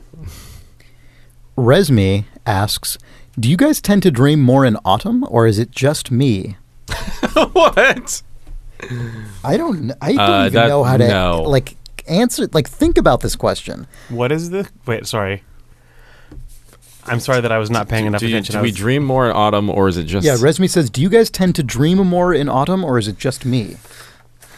My sense of seasons is so entirely trash. Mm. I never have this... You can ask my wife. This is a constant... thing. She will, like, I've lived in... Well, it's because you live in San Francisco. No, I know, but... Yeah, but we're having either sweltering heat or rain in the middle of June right now. No, I know. Well, so maybe it's not entirely my fault, but it still drives her crazy. She'll ask, like, she's newer to San Francisco. I've been in San Francisco for most of my life, and she has not. And she'll be like, oh, yeah, so, you know, this is, like, what it's like in August or something, right? I'm like, I don't know. Mm. I literally don't ever know anything about the seasons at all. I don't remember... what temperature it's ever supposed to be. Like, if someone says, like, boy, the weather's sure weird this time of year, I'm like, I guess it is. Sure, if you say so. Okay, well, whenever anyone says that, just agree with them. I do, but I'm like, yeah. I mean, everyone drives bad here, and the weather's pretty notable today. Like, we're the whatever. Best drinkers. Yeah, it's true. People are really the best drinkers. It's all true. Yep. Everything, all the things that they say are true. They're like, oh, have you noticed you dream more in the autumn? You're like, yeah. Yes, totally. The idea of dreams... being on a seasonal fluctuation dreams. Is weird, and I have never thought about that before, and I didn't know that was even a thing that it could be conceived of. Yeah. Maybe that means actually that you're just sleeping better in the autumn, right? Isn't it supposedly the case that you dream quite often, but you don't necessarily always remember it? And so it could be that if you're remembering those dreams, you're sleeping more deeply and... or something. That's possible. Or the entire opposite. I mean, a lot of people have, like, seasonal allergies that get fired up in autumn. So that would be inject weird. Themselves. Like, that's into how I mark the seasons mainly. Is like, oh, I'm sneezing. It's fall or spring. Sneeze I've never had allergies of any kind, so maybe that has contributed to never having to pay attention. Yeah. Also, just the way that I choose to dress. Like, I don't own shorts. I don't own open-toed shoes. Like, I don't wear t-shirts. So, like, it's sort of irrelevant. Like, even if I know it's gonna be hot, I'm not gonna put shorts on anyway. So it really doesn't actually. No element in my life is affected by the seasons. Maybe they mean theory. Like, do your aspirations increase? Oh, like, do you dream more? Like, do you dream bigger in autumn? Yeah. Mm. I mean. It's like a crisp situation. Yeah, I will say that it's a Dreamcast 99 reference, or whatever. Right? Didn't it come out in September or something? It probably did. Thinking, what was it that it was supposed that it was said to? I don't fucking remember. Man, I will say that even though I don't actually personally have any sort of dream moron. Never mind, I guess. Yeah. I think Nick's right. You dream more around the time that the Dreamcast initially launched. That's it sort of created a like dimple in dream time. Forrest Butler says. Isn't real. I was about to skip someone. Aaron Field says... that's a more normal name. Play more board games. Stream board games. Talk about board games. Have you played any board games recently? Digital virgins count, I guess. I have been... Yes. You've been playing a lot of board games? No. My board gaming time is basically dropped off the map 100% at this point after sort of being... I'm in a deep board. Have you guys noticed that in autumn and summer and winter and spring you don't play a lot of board games right now? Yeah. We used to talk a big game about how we should stream some board games. Like we used to talk about wanting to do like an Imperial 2030 stream and some other stuff like that, but we've never bothered to do it. Mm-hmm. As we've also talked about, this table, if you took the TV or the monitor out of the middle of it, would be fantastic for board game streaming. That's true. Just put a board over that hole. Wow, it would be. Why would putting... It's just a big round table with a bunch of cameras pointing on it. We've already got the room. Oh, sure. It's just all you need is the board game. Hang one pointing down from the ceiling. That's true. That's the pro move. All you need is a board game and a desire to play board games. I have board games. We all probably own board games. Yeah. No, I haven't played them in a while either. Board games require such specific... or regularly playing board games requires such a specific confluence of factors in your life. And the majority of them do not exist in mine currently. You know what? Actually, there's one board game I've been playing occasionally recently with my wife, which is Scrabble. We've been playing Scrabble in the evenings occasionally recently. Yeah, I don't know why, but she just got really into the idea of playing Scrabble. So we bought a pretty nice, I think one of the Scrabble sets they sell now is just like what they call the Nostalgia Edition, but it actually just is a nice wooden Scrabble set it doesn't look like a piece of shit. And it's fun. I mean, I played a lot of Words with Friends for a while, so I got really good at Scrabble. But I hadn't played it in a while, and now we play it as an actual physical board game, which is just not something I don't think I had done since I was a kid. So that's fun. Yeah. That's probably not the kind of board game Aaron Field means, but it's my only recent example. Yeah, we're not talking about like Lords of Waterdeep. Yeah, right. Yeah. It is a good game. I've played it once. Forrest Butler says, what are your favorite comfort foods to make and consume? I tried homemade miso soup after Chris endorsed it on the forums, and I have been seeking out new comfort foods since. I think I endorsed it on a podcast, didn't I? Or not. I don't remember if I endorsed it on a board of true or not. In front of me, so. Okay, I probably didn't. I might have been just on the forums. Sub-question for Chris, what's your favorite brand of miso paste? Man, Nick, I feel like you'd be good at this. Nick, you have so many good food endorsements. Snack preparation, go. Wait, what? So, that was for you, the miso paste question. Okay, yeah. Man, what's my go-to comfort foods? Yeah, to make or eat, to make and eat, I guess. God, BLTs probably is on that list. Good BLT is good. I'm doing that a lot lately. Yeah, I got into a big BLT phase several months ago. Yeah. Just got to get really good tomatoes. Yeah, which is tough. We're getting in that tomato season now. Yeah, we're close. Yeah. Not quite there. Not quite, but the heirloom tomatoes are starting to show up in the grocery store. Yeah. I don't know. You guys go. I can't think of anything else. There's a few things I make. I mean, like a good Italian tomato sauce is pretty tough to beat. A thing I've gotten really into recently is because it requires almost nothing, and it's a nice filling meal. Is cacio e pepe, which is, pasta like spaghetti or linguine or something, some strand pasta with I forget which one it officially is supposed to be, with Parmesan cheese and black pepper, and you sort of saute tons of fresh grated black pepper. You lightly saute it in oil so that it sort of infuses the olive oil. And then you toss the pasta together in the pan with a lot of Parmesan cheese and it's just, and some olive oil. And it all sort of emulsifies into a creamy sauce, and it is so few ingredients, but it's really good. And then another thing that I got really into is a recipe I saw in the New York Times cooking. Actually, the New York Times magazine is where I first saw it, and now I just find when I need the recipe, I find it in the New York Times cooking app, which is a great app. and it is a Chinese sort of home cooking comfort meal. It was the last recipe in a column by a Chinese American writer in the New York Times Magazine, and it is tomato, sort of like stir-fried tomato rice, and I should have had this queued up before I started reading. Sorry, that's true. I'm terrible, but it's easy to make and it's really delicious. Oh, here it is: Chinese stir-fried tomatoes and eggs. And it's really fast to make. It takes like 20 minutes. Chinese stir-fried tomatoes and eggs. Look it up. It's great comfort food. You make it with just basics in your pantry, and it's super good. I just buy a lot of candy. Like what? You have to share the details. I don't know, like a Sweet Tarts maybe, or like some licorice.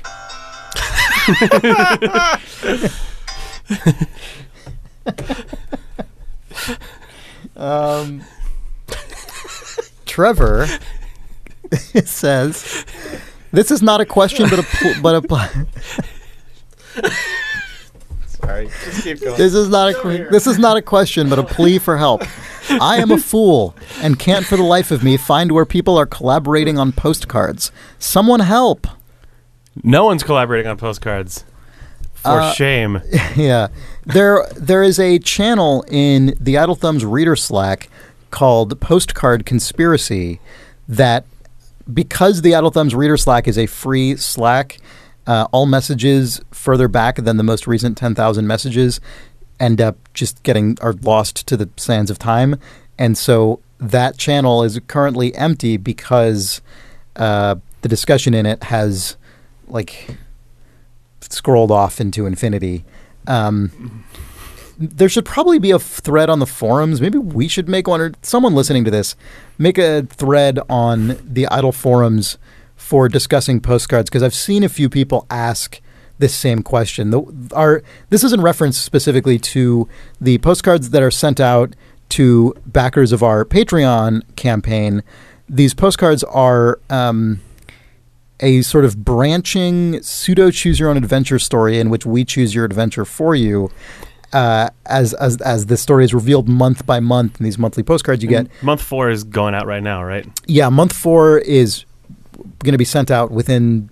I'll send out some of them today. The rest will go out by, I would say, Tuesday. By that point, they should all be sent out. And so they have branched into... several different threads at this point. So if you are getting those postcards, you are getting different material than other people got, and they're sort of starting to loop back in on themselves, and some of them are diverging into their own kind of side story. And so... we may have overbuilt this slightly. We did. This next month is even more ambitious, which Nick is... this is the bed Nick has built for himself.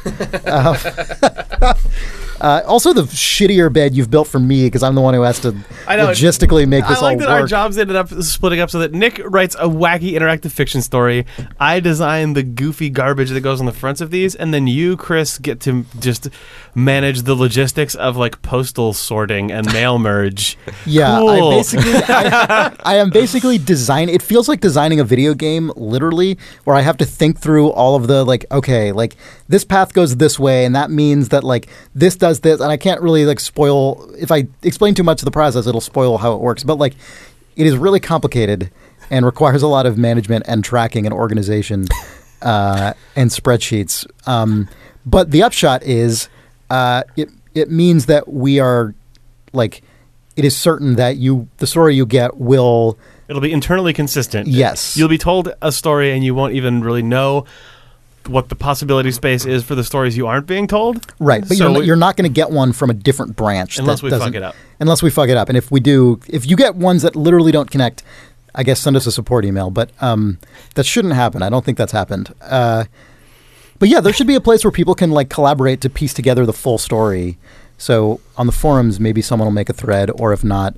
we'll never know. We'll never know. Okay, so... Nick, wake up. Mm-hmm. Good morning.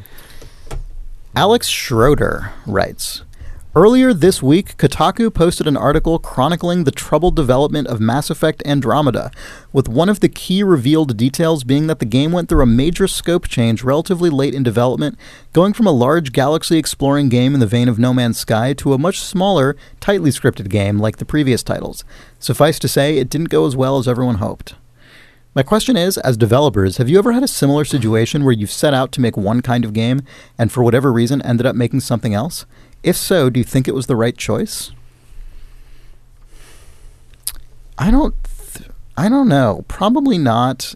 I mean, probably not to the degree of what is described in this. I feel like something as extreme as that can happen on two extremes. I'm sure it can happen in any case, but I feel like it's more likely to happen either in the case where, like they're describing here, the budget is so big that certain circumstances will actually require you to make massive changes, because, you know, when something's that big, going even a few degrees off course can, like, take you in a completely different direction. Mm-hmm. Or if you look at something like Overwatch, Overwatch is the end result of attempting to make a brand new MMO and it just resetting itself aggressively mid-development when they realized they were not building up to something that was ever going to see the light of day.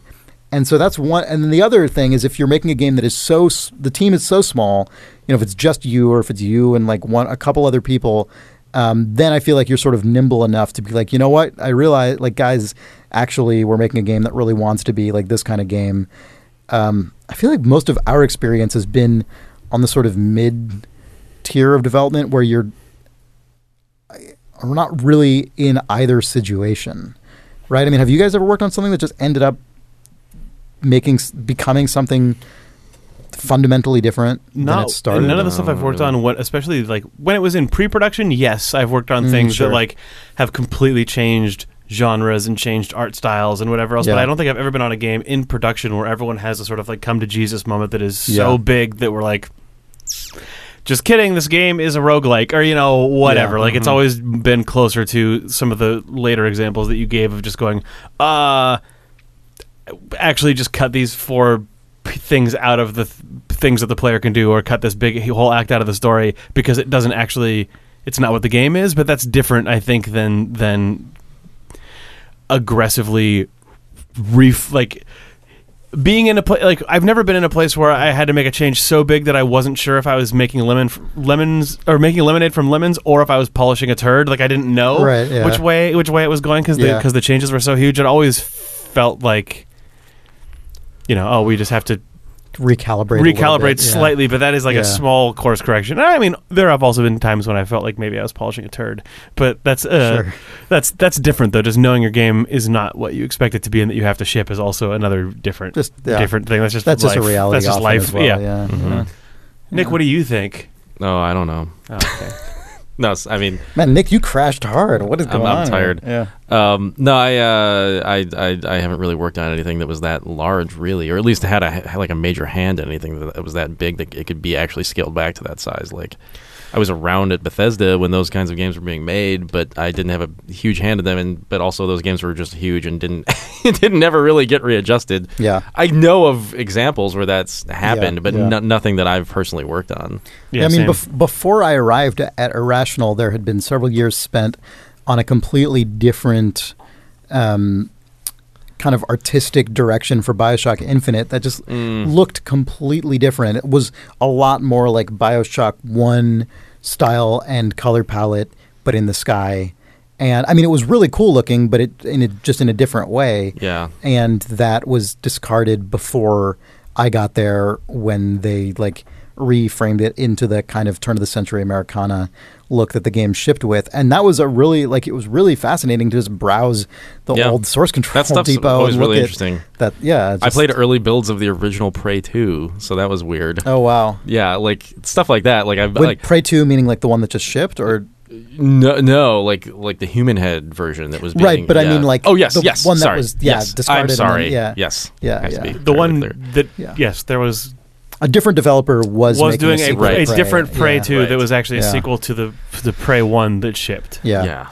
Yeah. I mean, details of that I assume leaked or something at some point. Well, right? It was announced. It was at E3 and playable. Oh, okay. Yeah. What kind of game was that? I mean, it was a semi-open world bounty hunting game where you sort of you would walk into like a bar and like scan a dude and you would see like, oh, I need to chase this guy, and then it was a lot of like chase sequences in first person. Blizzard might have the most notorious history of this. Yeah. Because if you look at Overwatch, which was the MMO whose name I can't remember. Yeah, it was Titan. But then before that, Diablo 3, before that, StarCraft Ghost, and Warcraft Adventures. What was Diablo 3? Diablo 3 underwent major changes after release even. Well, no, but there was a Blizzard North version of Diablo 3 that's right. Started. Yeah. But that's a little different, right? That's just like canceling a game. Yeah, I suppose that's different than the same team kind of I thought when you said when you mentioned Diablo 3, what you were actually mentioning, what you were actually referring to was like Diablo 3 finding itself and changing what it was. That is really interesting. Both of those are, But Blizzard seems like they historically have no qualms basically throwing around what a game is aggressively until it finds itself or gets canceled, whether or not it's already shipped or not. They'll do that to some degree. It's interesting to look at. I mean, if there are like early screenshots of like the first StarCraft that are radically different than what they shipped. They look crazy. What did Hearthstone? Didn't Hearthstone start as something else? Or I don't know. I thought Hearthstone started basically as what it was, but as a way more skunkworksy thing. I think you're right. But I don't know. Yeah. I'm not a Blizzard knowledgeable person at all. Sure. Yeah. Mm-hmm. Yeah. All right. Well, I forgot to run the timer for that one, which is why we were able to have an enjoyable conversation. I mean, I will say that in general, in game development, this question's obviously asking about. Oh wait, sorry. Ahead. Did you say the original Diablo? Did I miss that, or did you mention that? Because that is like a perfect example of this. That's an amazing. The fact that it was a real time. It wasn't real time. It was turn based, and then eventually they realized, this should probably just be real time. Yeah. When they were doing debugging or something, it had it just like 20x speed. I forget the actual like crazy. Yeah, David Brevik, who was the original. David Brevik was the original co-founder of Condor, which was the small independent game studio that was acquired by Blizzard and became Blizzard North. They were acquired because of Diablo, the game they had in development, and which was a name that Brevik came up with as a teen living in the Bay Area, California, seeing Mount Diablo, which is just, it's a mountain in this area, being like, wow, that's an awesome name. I'm going to make something called Diablo. And then he did. He made fucking Diablo. Yeah. And it's like one of the most important games ever. And that's ridiculous. Yeah, he gave an incredible talk. I assume you saw this, Nick, right? He gave a really great talk at GDC, I think last year. That was the year before. I think it was the year before. That was just Diablo 1 classic postmortem, and he with incredible amount of detail recounted the history of the development of the original Diablo, including it being turn based. Yeah, it was amazing. He had screenshots and stuff, and that's awesome. Yeah. And yeah, like Nick said, it was when they were playtesting it and speeding the time way up. Yeah. And it was almost a fluke that it sort of just worked out of the box by just ramping up the timescale and turning it into something that was effectively real time, which is amazing to imagine. Yeah. That's funny. Yeah, I guess you could imagine a turn-based game where the turns are just going brrrr, and going, this might be more fun than the game we were playing before. Yeah. Whoops. That's wild. That's really cool. They essentially created a genre with that. Yeah. That tweak. Yeah, they were making basically a roguelike. They were making essentially a turn-based classic roguelike. Yep. But more graphical. Anyway, yeah, I love that. That was a good poll, Nick. So Mike Hawes says, in Idle Thumbs episode 127, Chris postulated that Spelunky is one of the great, with a capital G, games. What are the great games? Well, I think I literally just now claimed Diablo is one of them. So I think historically across Idle Thumbs, this is very different than Goatee by volume. I feel like games that we've declared either great games or literally called it the great game: Spelunky, Co-op, Dota 2, Far Cry 2, Diablo, Zelda? Maybe. I mean, those are the games that I think have literally had that stupid moniker attached to them. Yeah. And then the other ones end up being like Zelda and Half-Life. Yeah. That we, as far as like volume discussed on this show. I would say the original Legend of Zelda and Half-Life, those are definitely among the great games. They are the great games. I think, for sure. Yeah. Unquestionably for me. They're on your list of goats. They're my... Your game of all time. Yes. Come on, Chris. That's a pretty... My GGs. Your good. Your great games. StarCraft. The GG. The games, the Activision espionage game Spycraft was literally subtitled The Great Game. That's right. So that's canonically the great game. Spycraft, the great game. The great game. Yeah. I don't know if it's a great game. It seems like it's pretty. I never played it, but you know, it's definitely the great game. I did, weirdly. I would like to. I played it when it was current at a friend's house, and as I recall, it had you doing all sorts of different kind of forensic stuff and like, you know, examining like the Zapruder film and stuff like that. Weird. Yeah, it's like literally the Zapruder film. Yeah, I think so. I think a bunch of it was related to the JFK assassination. I can't remember very many specifics of that game. It's fine. But it was great. I mean, it's a really interesting take on an adventure game. I mean, like a traditional adventure game, it was all completely bespoke, right? I mean, it was like, now you do this thing where you solve this particular thing. Right. But simply by virtue of that not being... they're just not being games that were like that. Right. I don't know. It was kind of interesting. I would like to go back and play it now. I'm sure that it would absolutely not in any way. No way. You could do your retrospective article on Medium that says Spycraft, still great. Oh, this is stupid. I just went to the Wikipedia article on Spycraft, the great game, and I wanted to just see if I could refresh my memory. Scrolled down, expanded the gameplay section, and all it says is, this section is empty. You can help by adding to it. October 2012. So thanks a lot, Wikipedia. Why is that section even there? Because they're trying to coax someone into writing about it.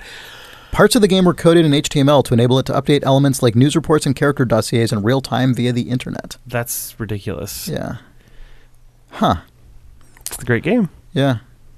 Maybe it wasn't JFK. I don't know.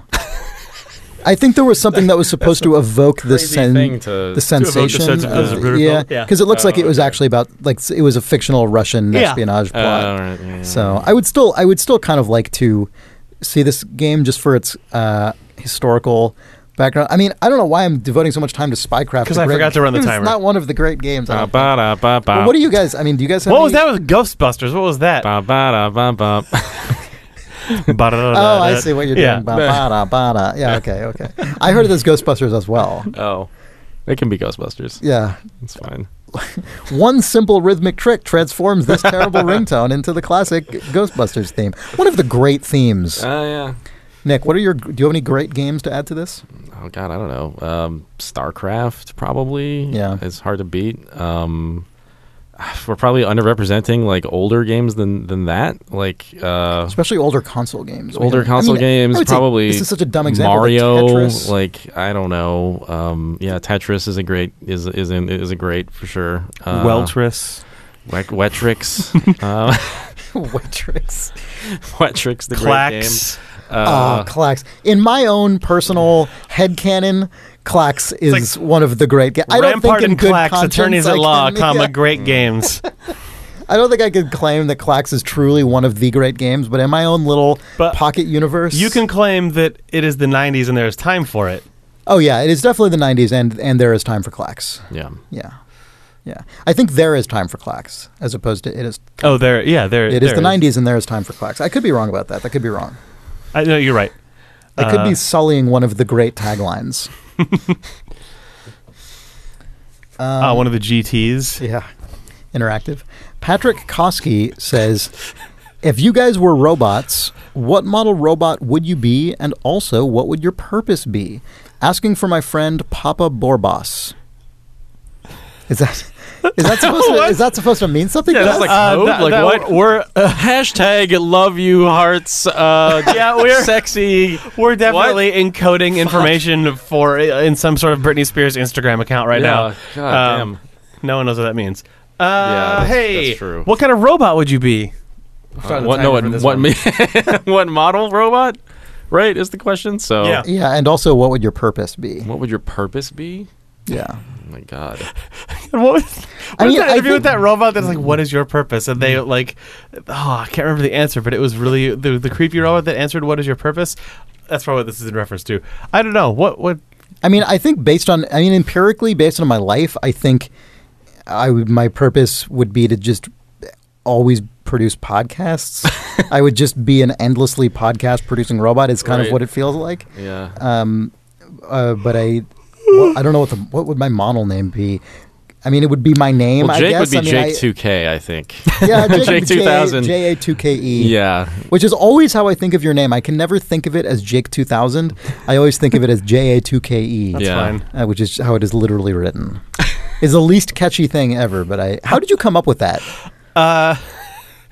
A long time ago, when it was the 90s and there was time for clacks, I thought it would be funny if my name online was Jake 2000. Yeah, I remember you used to also have some Jake 2000s. Yeah, they're gone. There was like some Jake 2000s. I remember that, and some Jake of Tomorrow's around. I think on Shack News I was Jake 2000. You were Jake, yes. On Shack News I was Jake 2000. And then I thought it was funny to just like condense and nest it as much as possible, and that's it. I mean, it's not funny. It's both. Well, it's kind of clever, and it's also just lucky that you had a K in your name. Yeah, which most people don't. Mm. Nick has two Ks in his name. You could be Nick 2, Nick 2K, Breck 2 Con, Nick 2K Breck 2 Con. There's your robot. Jesus Christ! That's your robot. All right, we found it. It's also your street racing sequel. Yeah. Yeah. Yeah, I would be a self-driving car. Nick 2K Breck 2Con. Yeah, for your street racing sequel name, you have to pronounce it Nick 2K Breck 2Con. Right. Yeah. I'm an autonomous vehicle that races for pinks. Yeah, I know. Yeah. Which you then tow somewhere and sell. Right. You tow to the nearest CarMax and then sell for a profit. It's the plot of Cars.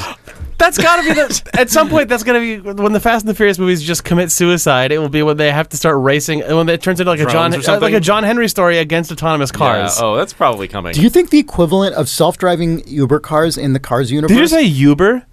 Self-driving Uber. Uber.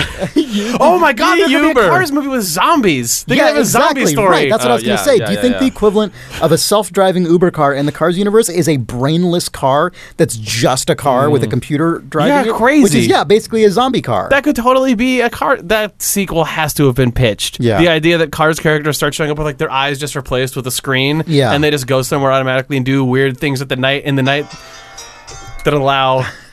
The classic Pixar nighttime sneaking scene to occur. Yeah. Mm-hmm. It's gonna happen. Man, that's fucked up. Anyway, I would be a robot that invents bad car sequels with you, Chris. With the two of us. It's our life. It's our Nick would be racing for pinks. Yeah. I don't know what you guys are doing. Just racing around. Someone suggests this is my life is bad. C. Threemo as your robot. Threemo. Yes. I'm sorry that's your robot name, Chris. What do you think I would do? You'd be a protocol droid. I would just be an old man droid, basically. I guess that fucking you'd be fits. A confused British butler. All right. Who goes, whenever anything remotely interesting happens. This shoehorn will make your task so much easier. You would never wear shorts in the summer. Yeah. I mean, don't. It's gross. I agree. We shouldn't have to see men's legs, please. Wow. It's true. I don't want to see it. No. Oh, all right. Fiona Martin says, is there any video game art, past or present, that has ever inspired you? Love, Fiona. Most of it. Most video game art has inspired you. What does that mean exactly? I don't know. As a person who makes art in video games, it's hard to not look at art in video games and like either be excited about a thing that someone else is doing or be spurred on to do something because of something someone else has done. I mean, I don't know. There's obviously a lot of art in video games that is not like, I guess, objectively inspiring because there's a lot of stuff that. How can something be objectively inspiring? Oh, I don't know. I'm sorry, not objectively inspiring. There's probably art. There's probably a good chunk of art in games across the history of games that is very unlikely to inspire someone because it's dumpy and bad. But I feel like on the whole. I have a cheat answer, and it's because I end up making a lot of game art that I look at a lot. Like, there's just a lot of stuff that, I mean, anyone can look at Journey and just be that's holy shit. Like, that's that's just like your brain just is like on fire when you're looking at anything in a game like Journey, or like when the first, when Katamari came out for the first time on the PS2, you're just like, okay, I didn't know what games could look like. But at the same time, even just looking at like a really nicely executed something inside of just like a Gears of War or something is still interesting to me and gets me excited to go back to my desk and make stuff. But that's probably not what the question was actually asking.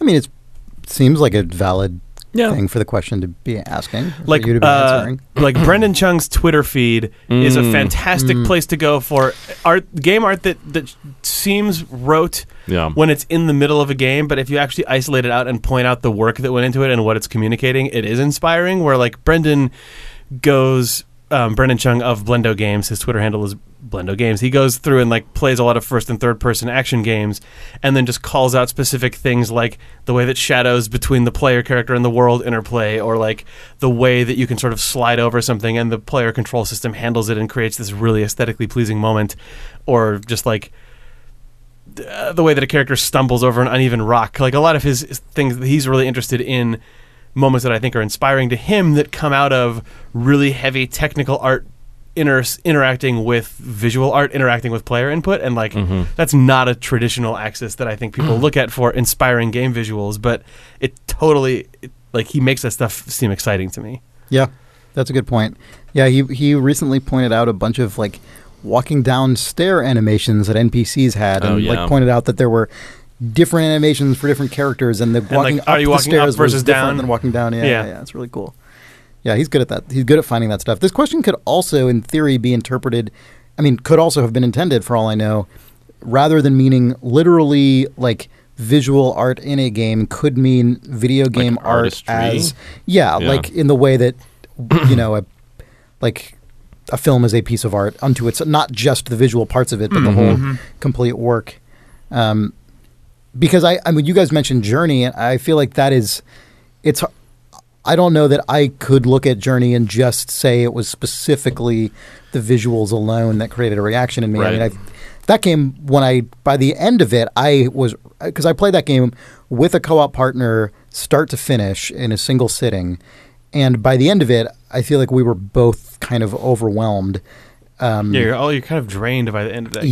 Yeah, in a way that was a result of the totality of all of its components, you know, from player input to visuals to sound to the specific weird interactions of the multiplayer system. And that was just such a cohesive, complete experience. That really felt like having a direct result to a piece of art. Like, you know, in a very like tightly wound way that was extremely effective. Yeah, because usually with a game, you're trying to find a moment that's like that for a moment that maybe is just unique to you and not anybody else, right? Right. Like, you can find moments like that in Zelda Breath of the Wild, but in some ways they often feel more interesting or just like artistically striking because they are moments that are dynamically generated, basically, you know. But I mean, there's a real artistry in that, like just creating like.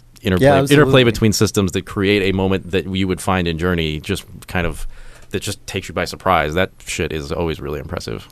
That's true. That's a good point. I haven't spent a lot of time thinking about. I mean, you saying that brings up, I think, an interesting distinction between that, which is something that I think on Idle Thumbs we've always concerned ourselves with heavily. The difference between that and the sort of like version of that lasts the entire game, which I think to some extent might only be possible with a game. It's almost likely to occur in opposite kinds of games. The Journey version of it, where it's like it's the totality of the experience that creates that from the beginning to end. In some ways, that can almost only happen in a game short enough to fit itself entirely into that one unbroken kind of enraptured experience, as opposed to the kind of thing you're talking about, Nick, is almost only possible in games that are big and sprawling enough to give you this huge canvas mm-hmm. with all sorts yep. of interesting interacting elements that you can then have this really sublime moment plucked out of. Yep. Yeah. Yeah. There's probably not enough attention paid both on the development side and in terms of how we discuss games in the former, right? In the sort of crystalline entire experience, because that's hard to achieve. Yeah. And hard to market also. Mm-hmm. And I think games, this is this is maybe too rude sounding, but the example you were just talking about specifically mm-hmm. is like the Journey style. Mm-hmm. I think given how team-driven a game is, a sort of a team-driven collaboration and or team-driven collaboration that is then secretly, not secretly at all, run from executive management up top. If someone walks in to a room and goes, it's going to be just like crystal perfect 3-hour potent experience that will make people feel this, the team will probably go, uh-huh, and management will go, you're not making that. I think that game is just harder to sell down and up until you've already made it, unless you're a tiny team. That's true, but that's also I don't know that would be the way you would direct a game, right? I mean, a movie can be that, but you don't pitch a movie by saying that sentence. You pitch a movie by saying what the actual content of it is, and then in the making, you create the sublime experience.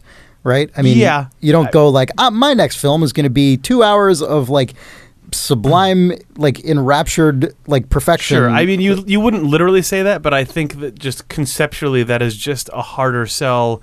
No matter how, I think people are going to they're going to sniff out that that's what you're trying to make. And you like, I don't know how to say this without sounding, you're right that what I'm saying can be easily knocked down, but I just think we don't see a lot of them, in part because it's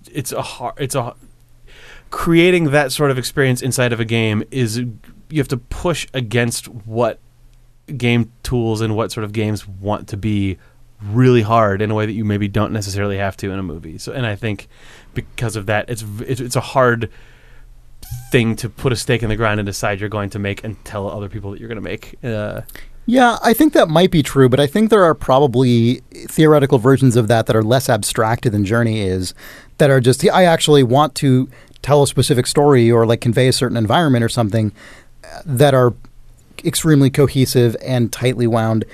But it's more the business model of games that is less conducive to that, because once you've started making that thing, why would you just make the 2-hour version of it? Like, that is just not what people are conditioned to expect in buying a game. I mean, I think when you look at, for example, television versus movies, like you can, especially these days, have an 18-hour long serialized story, and you can have a 2-hour movie, and those are using the exact same technical tools pretty much to create, but you've just committed to a different arc, like a different sort of length of emotional arc. And we just have a lot fewer of the movie-length one in games.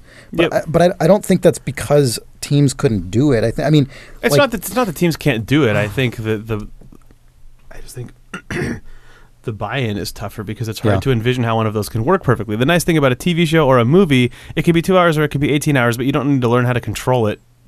Yeah. Oh, yeah. Definitely. You know what I mean? Yes. Like, yes. The person just presses play. The number of questions that a team who's tasked to make something like a game that is that kind of experience will just be astronomically higher, and the amount of doubt in the room will be astronomically higher because the objectives you have to complete as a developer are just more. Mm-hmm. Unless your game is literally press W to move forward, or whatever. Yeah. Yeah. No, it's true.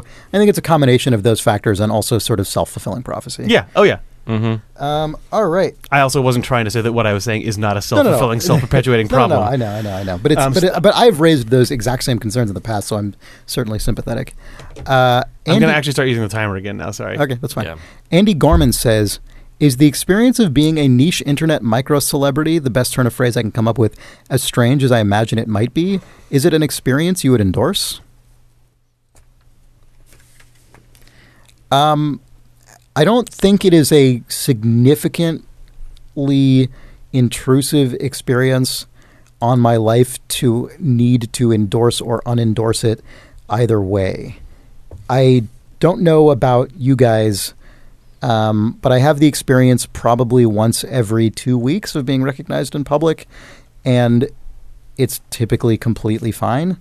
Like, I've never had an experience. I've never, not, like, we are so far from being famous enough that I feel like that would ever cause legitimate problems with, like, people being aggressive or shitty, that it is just never, I've never found it to be an issue. I mean, like, I don't know if you just, Nick, you seem like you might disagree. I don't know. Oh, no, I don't think of myself as a micro celebrity anyway. But I mean, I will say that, like, in this day and age, being out there on the internet at all definitely carries with it some risks. Oh, sure. But in general, I don't feel like that's much of an issue for myself. Yeah. Certainly. I mean, it has occasionally been. Yeah. And that's disturbing. Sad to say, as white guys, we are inoculated from a lot of the most of it worst, is not. Yeah. Like, yep. Knock effects true. Of that. That's like, true. By far. That's true.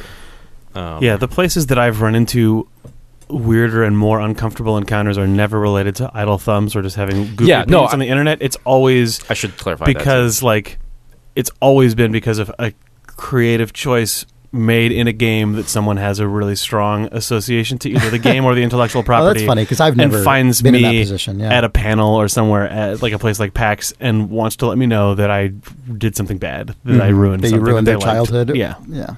Mm-hmm. But like podcasts, it turns out, are a good place to be. Yeah. Mm-hmm. I've never had a problem with that. You just record some audio and then people listen to it, and if they don't like it, they erase it. Yeah. Yeah, no, it's true. The almost universally, this is probably mainly just because, again, like we're so far from being actually famous people in society. Like there's not even like that. I mean, it's just that is so much of a different sphere. But the experience I almost always have when I get recognized in public is, and I assume a big part of this is because we do audio podcasts, is I will notice someone sort of just like staring at me, and with that like. Do I know that person? Right. And then, like, this is... Do you do a podcast? Oh, that's true. That happened to us. Were you? Yeah. Yeah. That was at Two Sisters. Yeah. Someone literally heard our voices and said, do you guys do a podcast? That was really funny. That was at a bar. But the more... Sorry. Nope. I don't know if you were making a point, but... It doesn't matter. Eat shit. It's not important at all. Andy Gorman also says... On the last Ruination cast, Nick Brecken said he was a Linklater fan. What are your impressions of his movie Everybody Wants Some? Jesus Christ, hoisted again and again and again. Da, da, da, da, da. That's just the sound that you hear when you're hoisted. You're the Ghostbusters theme, but like sung badly? Yeah, they say... Who are you going to call? And then a guy says, get hoisted. And then, yeah. And then you're sued. Yeah. Yeah. Who is it that did the Ghostbusters theme?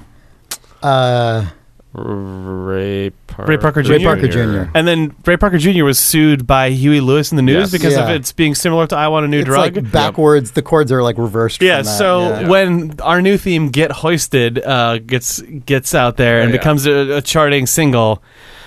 Hopefully we're sued in kind by Ray Parker Jr. and then Huey Lewis. It's like, well, if you're ripping off him, you're ripping off me.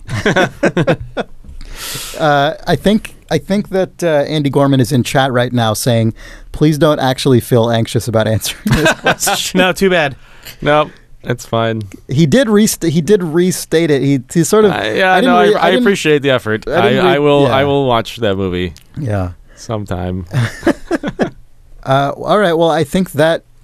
Seems like that just about does it for this episode of the Idle Thumbs Ruination Online. Thanks for watching this live on Twitch or on our YouTube channel or listening to it on the Idle Thumbs podcast feed, where it will eventually appear. Where it will live forever. Yeah. If you would like to be able to forcefully wedge questions into this monthly stream... You can do so by backing our Patreon at patreon.com/idlethumbs at the appropriate level. There are some options in there for you. And our website with all of our podcasts across all our different series is idlethumbs.net. That's the one. That's the one. We will be back with a new episode of Idle Thumbs and with another episode of The Ruination Online a couple weeks after that. Thanks for listening and watching. Thanks. Bye. Bye.